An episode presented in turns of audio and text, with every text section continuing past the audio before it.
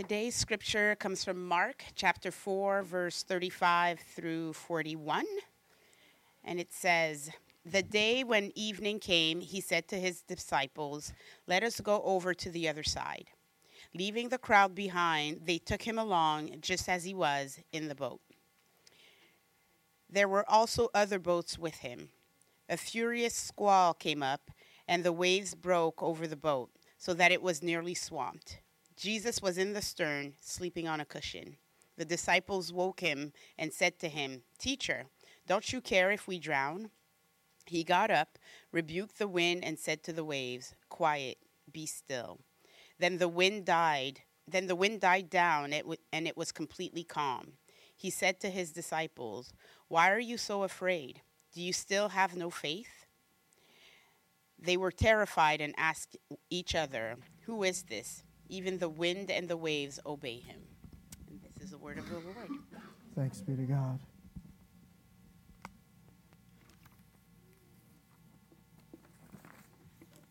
If you would, let's pray together. Father in heaven, we do ask that you would speak by your word. We pray that as we come to your text, your spirit would illumine our hearts, would, as, as we've talked about for the last couple weeks, that it would give us eyes not only to see, but to comprehend, that it would give us ears not only to hear, but to understand, so that as we perceive and as we understand the truth of the gospel, our lives would be changed. We ask that you would move in this room now and that the words of my lips and the meditations of our hearts would be acceptable in your sight, our rock and our redeemer. Amen. We've been walking through the book of Mark under this heading, The Suffering King. And we've been looking at specifically what kind of king Jesus is.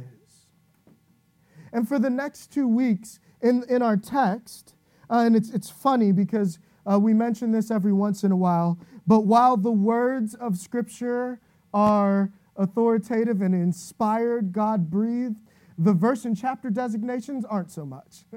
right? They were given to us uh, for, as reference points for memory, right? If you look in the early manuscripts, they didn't chapter and num- that would be odd, right? Paul sitting there chaptering and numbering his letter, uh, or or this story, uh, and so this is one of those cases where the chapter division breaks up. I think the intent of the author and the flow of the story because this story about Jesus calming the storm and the next story about Jesus healing the Gerasene uh, possessed, the demonic possessed man, they speak to the same theme that Jesus is the authoritative king. Um, when I married my wife, Melissa, I also married into a whole world of music that I had not known before. This is an aside, really. Um, and one, one of, of, of those, uh, one piece of that music, one band represented in that music, is a band called Counting Crows. And I almost titled this sermon The Rain King, right? It just fits. They have a song called The Rain King. It just works, and he screams at the end, and kind of so does Jesus. And, and this story is giving us one aspect of our authoritative King Jesus. It's showing his power. And usually, what we do when we gather together is we really break deep into uh, the sort of redemptive historical context, what the people of that day would be thinking when they heard this story or when they told this story. And suffice to say, what they would hear is that Jesus has authority even over the creation. Uh, but today, I want to take us a little different path. And I want to talk to us about storms storms. I think it's pretty uh, timely. We, before we moved uh, to DC, before we moved to plant Union Church, we were at a church in North Carolina. Uh, and the church was just south of Raleigh. And not only was the church there, we lived in North Carolina. We loved North Carolina. We loved the fact that where we lived was an hour and a half from the mountains and an hour and a half from the beach right? You don't get that in many places. And we would go to, uh, we would go to the beach, uh, and as we watched Hurricane Florence approach the shore, there was an extra level of interest on our part and on my part. Because we knew the places that it was hitting. We'd see images of what was once a highway underwater, and those images are jarring, aren't they? But how much more jarring are they when you're like, oh, I know that ice cream shop? Or, oh, I know this place that it's, it's talking about. There's, there's this sense in which we watched, and, and these places where we would eat or these places where we would pass through, uh, they were just overwhelmed by the water. And something interesting happens in my mind every time there's a hurricane, um, every time there's a tornado or, or, or, or, tsunami or something of that sort. Something interesting happens. Uh, I remember anew just how hilariously, and, and, and, and it's not that these things are funny, they're not, they're tragic. How hilariously weak we actually are, how frail we are. Right? We live in, in a city that boasts of power and in a country that boasts of power and if you go to New York or if you go to some of the other cities, you'll see these, Chicago, whoever, you see these skyscrapers, these testaments to the ingenuity of, of humanity or the power of humanity. You see these things, and, and then you look at, at our buildings, at our houses, and you think this house is unshakable. And water, the most basic thing, water, just in a second changes it. Right? Hurricanes remind us of our weakness, storms remind us of our weakness, and we're going to see that the same thing happens in this story. They come across a hurricane, they come across a storm. Jesus says to his disciples, All right, we're done here. We're going to go to the other side of this sea, this lake, this large body of water. We're going to go. We have work to do there. So come, let us go across to the other side. And leaving the crowd behind, all of them went on a boat. And, and this detail is interesting to me. He says there were other boats with them. The reason that detail is interesting to me is because it, those other boats never get spoken of again. Right? Like weird detail to put in there because part of me is like, okay, but what happened on those other boats? We'll come to that, I suppose. But, uh, but they get in the boat and they go out on the Sea of Galilee. And what's interesting is, as soon as they got on the boat in the Sea of Galilee, they were aware that this was a possibility. Now, I don't know how deeply cognizant or how deeply they were thinking about this could happen, but they were aware. What's interesting is that even if you go to the Sea of Galilee today, there are these storms that sort of out of nowhere arise. You'll find signs for cars that are parked close to the sea, like park at your own risk because storms come and they'll blow your car into the sea right? The Sea of Galilee is known for this. I, I, I don't know the science or the, the geographical reasons behind it, but for whatever reason, the way that the, the air and the waves play on each other and the way that the sea is in its, in its uh, depth versus the land around it, it causes wind to swirl quickly, and what should just be a mild breeze or a light storm can very quickly erupt into what the Greek calls a lailaps a storm of great and immense power, a tumultuous storm. And that's what they that's the word, that's what happens here. As Jesus and his disciples are in the boat, a lailaps comes, arises. And so we have to understand the practical reality of this storm. A lailaps, as I said, it's a tumultuous storm in the Sea of Galilee that seemed to come out of nowhere. There's no evacuation warnings. There's no declared state of emergency. There's no time to board up the windows. The storm just comes. This storm is merciless. It beats on the it beats on the boat, it beats on anything in there. What's interesting is for that reason, it was very rare that the people in that region would actually go and sail on the Sea of Galilee. The only ones who would really do it with any regularity were fishermen, which conveniently are four of the 12 people that Jesus has brought with them uh, with him on this boat. They're four of the 12 disciples. So they understand what's happening, certainly as it's beginning to happen. They're seeing the signs and they're like, oh, did you see that? Uh, the birds are flying. Uh, the when the birds leave, we should also leave. They're seeing the signs, but still, it comes up on them. It's merciless and it beats on them. It's an unexpected storm that threatens the life and the existence of the boat and the people in that sea. And so I think for a second, if, if we just want to talk about our lives for a second, I think you know the parallels. A lailaps, a storm, this hurricane. It's this unexpected circumstance that arises that throws everything that you were sure about and everything that you felt secure in into question. It calls it into question. It's merciless. It's beating on you. You feel like there's no way out. See, the thing about it is when you're in the middle of the Sea of Galilee and you're in a storm like this, it's not like a tunnel where there's light at the end of it. It's not like a, a, a gray cloud where you can see the silver lining. You are in a hurricane in the water water above you, water all up in here, and water below you. And, and the situation is perilous. Listen to what it says. It says that as the wind is blowing and the waves are beating, the boat was taking in water or already being swamped. Right? This situation is grave.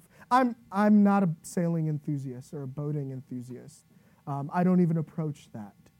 Uh, I don't know much about boats, but I am pretty confident that water in the boat is the opposite of the intention of the boat, right? Boats are not meant to hold water, they're meant to be on the water. And as more water gets into the boat, your situation, the situation is dire and more dire and more scary and more terrifying. And we've been there. We've been in these situations where we don't know what is going to happen. I've heard it said that in life, you're either in a storm, leaving a storm, or going into a storm. Now, this, this is true, but I don't want to downplay the extent and the danger of a lailaps in a storm like this. Because the, the basic premise is that storms in life will come, and this is true. But this is a situation from which it seems there is no escape. This is a backbreaking, frightening, terrifying, deadly. You have legitimate reason to feel fear and anxiety. Right? and without downplaying those little storms in life that come. I want us to recognize that these are the storms in life that we look back on and sometimes still have a hard time understanding why God would take us through that. These are the storms in life that in the middle of it, you begin to go through other storms. See, and that's what happens in this text. They are in a physical, actual storm. There is a practical storm that is happening. But at the same time, that storm leads them into other storms. One storm is an emotional storm, a storm of anxiety and fear. We know that moving forward and jumping forward because of how Jesus responds. He says, Why are you afraid? In other things, it says, Why are you terrified? Why are you consumed with fear. Jesus sees their and saw their state when they came to them and knows that they are terrified. And the thing is, that question makes like no sense. Why are you consumed with fear? The boat is taking in water, Jesus, and the storm is here, and we're in the ocean. Right? We're at sea.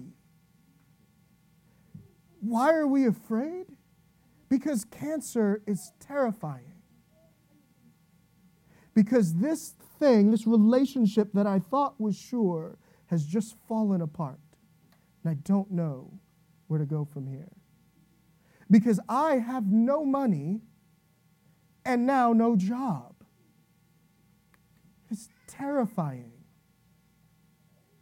And these circumstances, these storms that you walk through, they lead to the second storm, this internal storm, and you felt it, the storm that keeps you up at night, or the storm that you you you go to sleep dreading a thing and hopes that at least I'll sleep and I'll wake up and I'll have a little bit of time, right? Before I have to think about this again. But then what happens? You wake up before your alarm clock thinking about the thing. It's like my heart was racing when I went to sleep. Can at least not be when I wake up? That type of storm, in, of, in that internal emotional storm, right? There's the physical reality that the disciples are experiencing. We're going to die. And it leads to this emotional storm. We're, ter- we're scared. We're properly fearful. And that storm we have to we have to come to these this reality right of the storm is that that storm then leads to perhaps the most intense and the most difficult storm to weather. It becomes this spiritual and theological storm. This crisis of faith. They're experiencing that.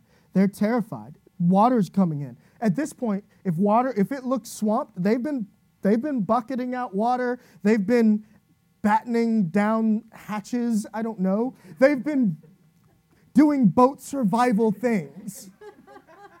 right? They, are surviving on their boat, and it's become clear that they don't know enough boat survival tactics to survive this. And so they are terrified and they go to Jesus. And this is what they do when they wake him up. Their words to him are words of theological crisis, words that you've asked before. Teacher, substitute Lord, substitute God for us. They're saying teacher because they don't know who Jesus is yet in his fullness. But Lord, Jesus, teacher, God, do you not care that we are perishing. If you're a believer, I would not believe you if you said that there's never been a point in your walk where even just for a second you didn't ask, God, are you even there? Do you even care? Do you see what's happening in my life? I mean, I do. It's all around me. You say these things. Do you care? There is a practical and personal reality to the storms of life and to the storm that they're in.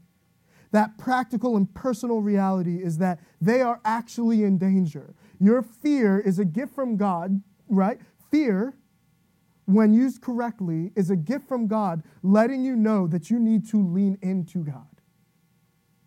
Right? And so there is a courage that comes from leaning into God that is not the same as the courage that we tell people when we're like, toughen up, don't be afraid. Right? There is a courage that comes from wisdom, that comes from naming your fear.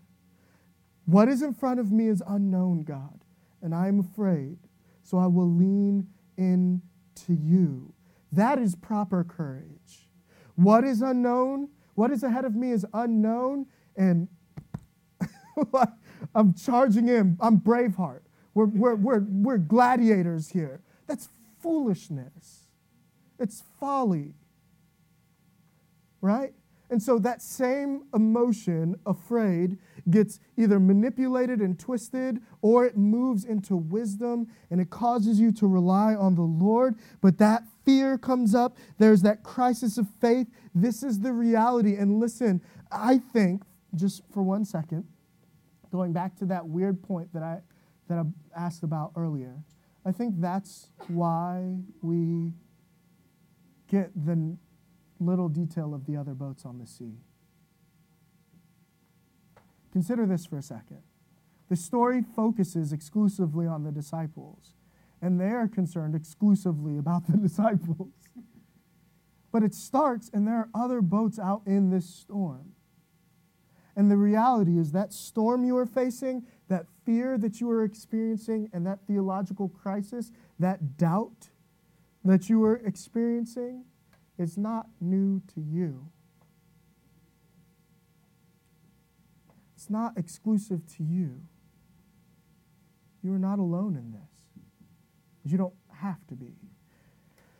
But they experience this and they go to Jesus. Finally, it leads them to wake up Jesus. And we then begin to see the truth about the storm. Because the experience that we have of the storm, the realities of the storm that we face, aren't the full truths of the storm. The first reality about the storm that we have to, the first truth about the storm that we have to, to get in mind, and this one actually I'm using it first because uh, it's, it's kind of the hardest one, even if it brings momentary relief.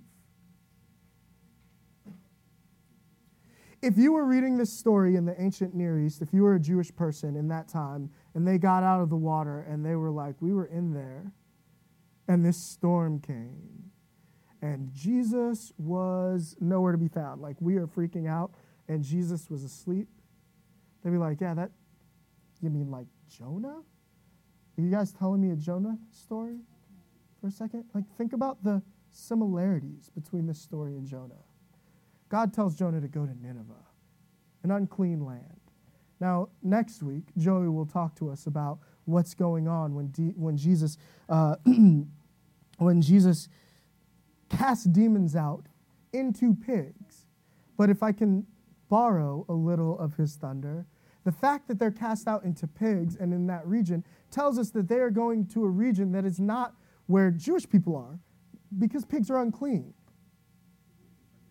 So they're going into a region of people who are not Jewish and who do not obey Jewish laws, whatever. And so there's this similarity where Jonah is leaving the land that is where God's people dwell to go to a people who are not God's people. That's what he's been told to do. But Jonah runs away, and Jonah goes into the boat, and the storm comes, and the people in the boat are casting, you know, trying to figure out what to do. And Jonah has this realization that God has brought this storm because I've disobeyed him. And that is true for Jonah, but I fear that we believe that it's true for us too, that it is a universal truth. And that's why this story and this first truth is so important, because how does it start? How does it start? It starts with Jesus saying, Let us go across to the other side. And the disciples say, All right. The disciples have obeyed Jesus. The disciples are in whatever this nebulous term that we use a lot, the will of God. They are, what, whatever that could mean, they're in it. They're with Jesus because they obeyed him and followed him into the boat. They were obedient. Look, storms come to both the just and the unjust alike. You have to recognize that your obedience is not storm repellent. See, we may come against certain theologies because we're like, well, God hasn't promised us the car or a promotion. But functionally, when it hits the fan, we find out that our hearts actually are much more like that theology than we wanted to admit. God, I've done everything right. I've been pure. I've been uh, patient. I've prayed and I'm still here in this place. Or I followed you, I gave up everything, and now it's all gone. I, I just, you, right? And, and you're, and, or you get into these places because you, you're mad at the Lord, or you get into these places where you're like, okay, what sin is God trying to point out in my life? Some of you have been there. You're in a trial and you're like, oh, God is, God is using this to show me that there's sin in my life that if I just correct, like Jonah, storm gone. And this story says no. You can be perfectly obedient and in the will of God. and the storms still come. The second truth about the storm is this that we have to remember that God knew about that storm before he told them to get in the boat. God knew about the storm before he told them to go to the other side, and he made a promise to them. The storms of life do not negate the promises of God. Jesus said, We're going to go to the other side, which means we're going to go to the other side.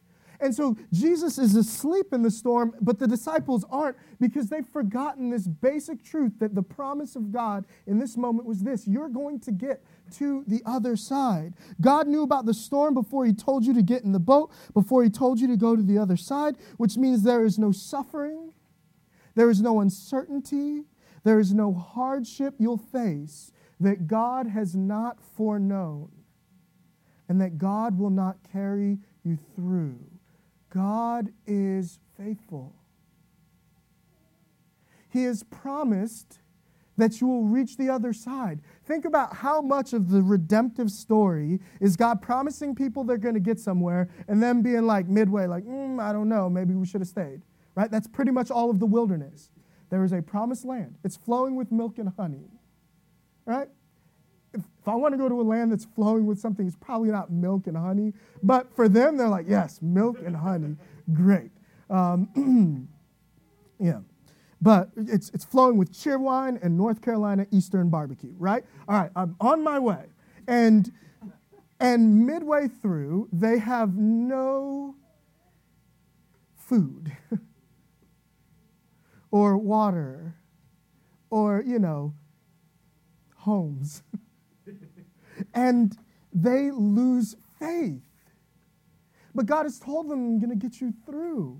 They get there. God said, I'm going to give you this land. And, and there are giants in the land, and there are armies in the land. And God has made a promise, and He keeps them.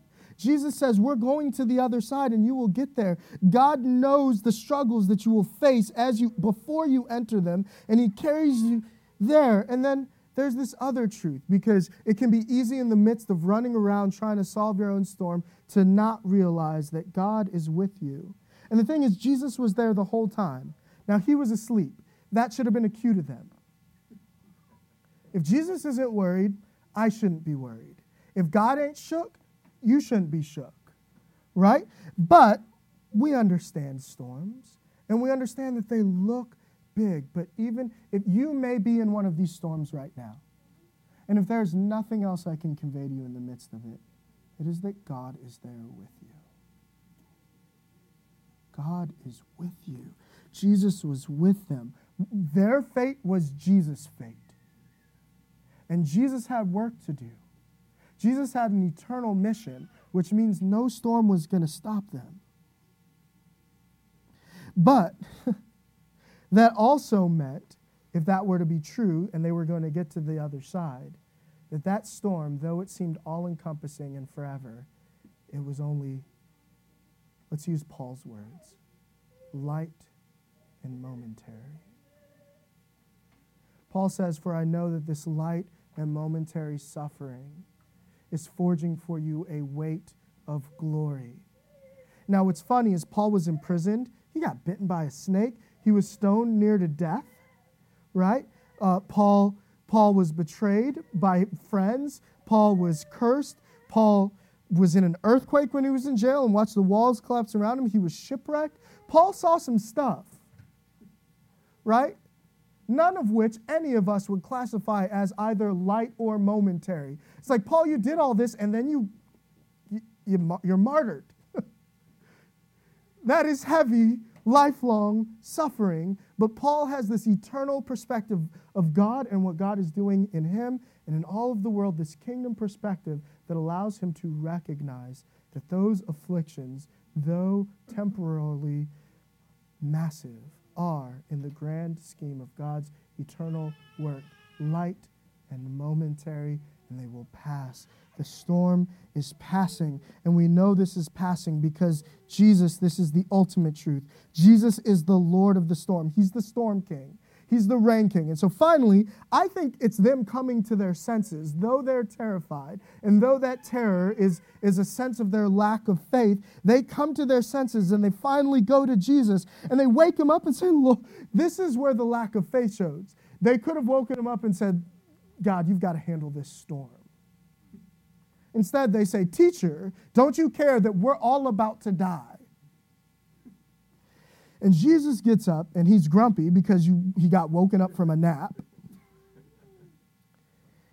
and he does three things.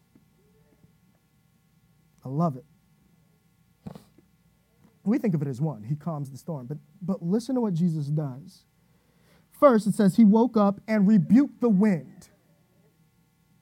Cut it out. Stop. He rebuked the wind, it said. And then he spoke to the sea and said, Peace be still. He rebuked the wind, he rebuked the storm. Then he spoke to the environment Peace be still. And then he corrected lovingly his disciples. And he said to them, Why are you afraid? Why are you afraid? Have you still no faith? You know, you know, it's interesting. When I read this originally, I read this in the sense of like Jesus just being frustrated with them. But now that I have kids, I see this differently. Like, I see this like him holding his children and saying, Buddy, like, I've told you, you don't need to be afraid. I got you. Like, don't you, don't you trust me? Like, there's love and compassion here, even though it's correction. Have faith. Jesus knows. He knows why they're afraid. He doesn't think it's absurd that they be afraid in the midst of the storm. But he wants them to again realize that he is bigger than the storm. And this is the truth of this storm that God knew it was coming, and it came even though you were obeying Him, and that nonetheless it was only momentary because God, Jesus, is Lord even over it. He is the Lord of the storm. And what happens is when God shows up, and if you're in that storm right now, He will show up when God shows up and rebukes the storm and restores calm, you see him in a deeper, truer reality than you would have before. And this is honestly my favorite part of the story. They were terrified and said to one another, What manner of man is this? that even the storm and the sea obey him. Now, before they were much afraid. When they went to Jesus, they were fearful, they were properly scared. But now they're terrified. like it ratcheted up. What it should be is like, all right, thank you, Jesus. Whew, that was close. But that fear shifts focus, intensifies, and leads to wisdom theological clarity, asking the right questions. Teacher, do you care that I'm perishing? That question is an in the storm question. What manner of man is this? That's a God showed up question. Whoa. Well, I'll tell you what manner of man. It's the God man. It is the authoritative king. It is the king of the storm who speaks and all of creation, all of nature responds, who, who casts out demons, who breaks chains. This is the king of kings and the lord of lords. This is Jesus, and he is able to get you through this storm. What manner of man is this? He is no man like you've seen before, and he is no man like you will encounter again because he is not just man. He is God. He is King. He is Lord. And what's amazing,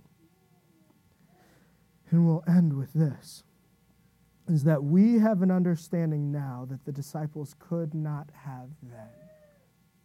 Because they did not realize that the reason that Jesus could help them weather the storms of their life was because ultimately he would experience them all. He would succumb to them all in the sense that he would die, he would absorb them, and that he would be risen victorious over them all. But we have that benefit. Just like Jesus was in that same storm, experienced the same wind and the same wet and the same rocking of the boat, we have, the author of Hebrews says, a great high priest who's been tempted in every way that we are, who's been tested in every way that we have been, who has experienced all the grief and the heartache and the brokenness that we do. He has experienced, he has been tempted, he has been tested, and yet was without sin, and that great high priest was nailed to a cross, becoming victorious over sin and death and its reign, defeating it, being risen again. Our King Jesus has seen our storm. He foreknew it, but he has passed through it. And just as he says, if I've gone, I will come back, and I will bring you with me, that where I am, there you may also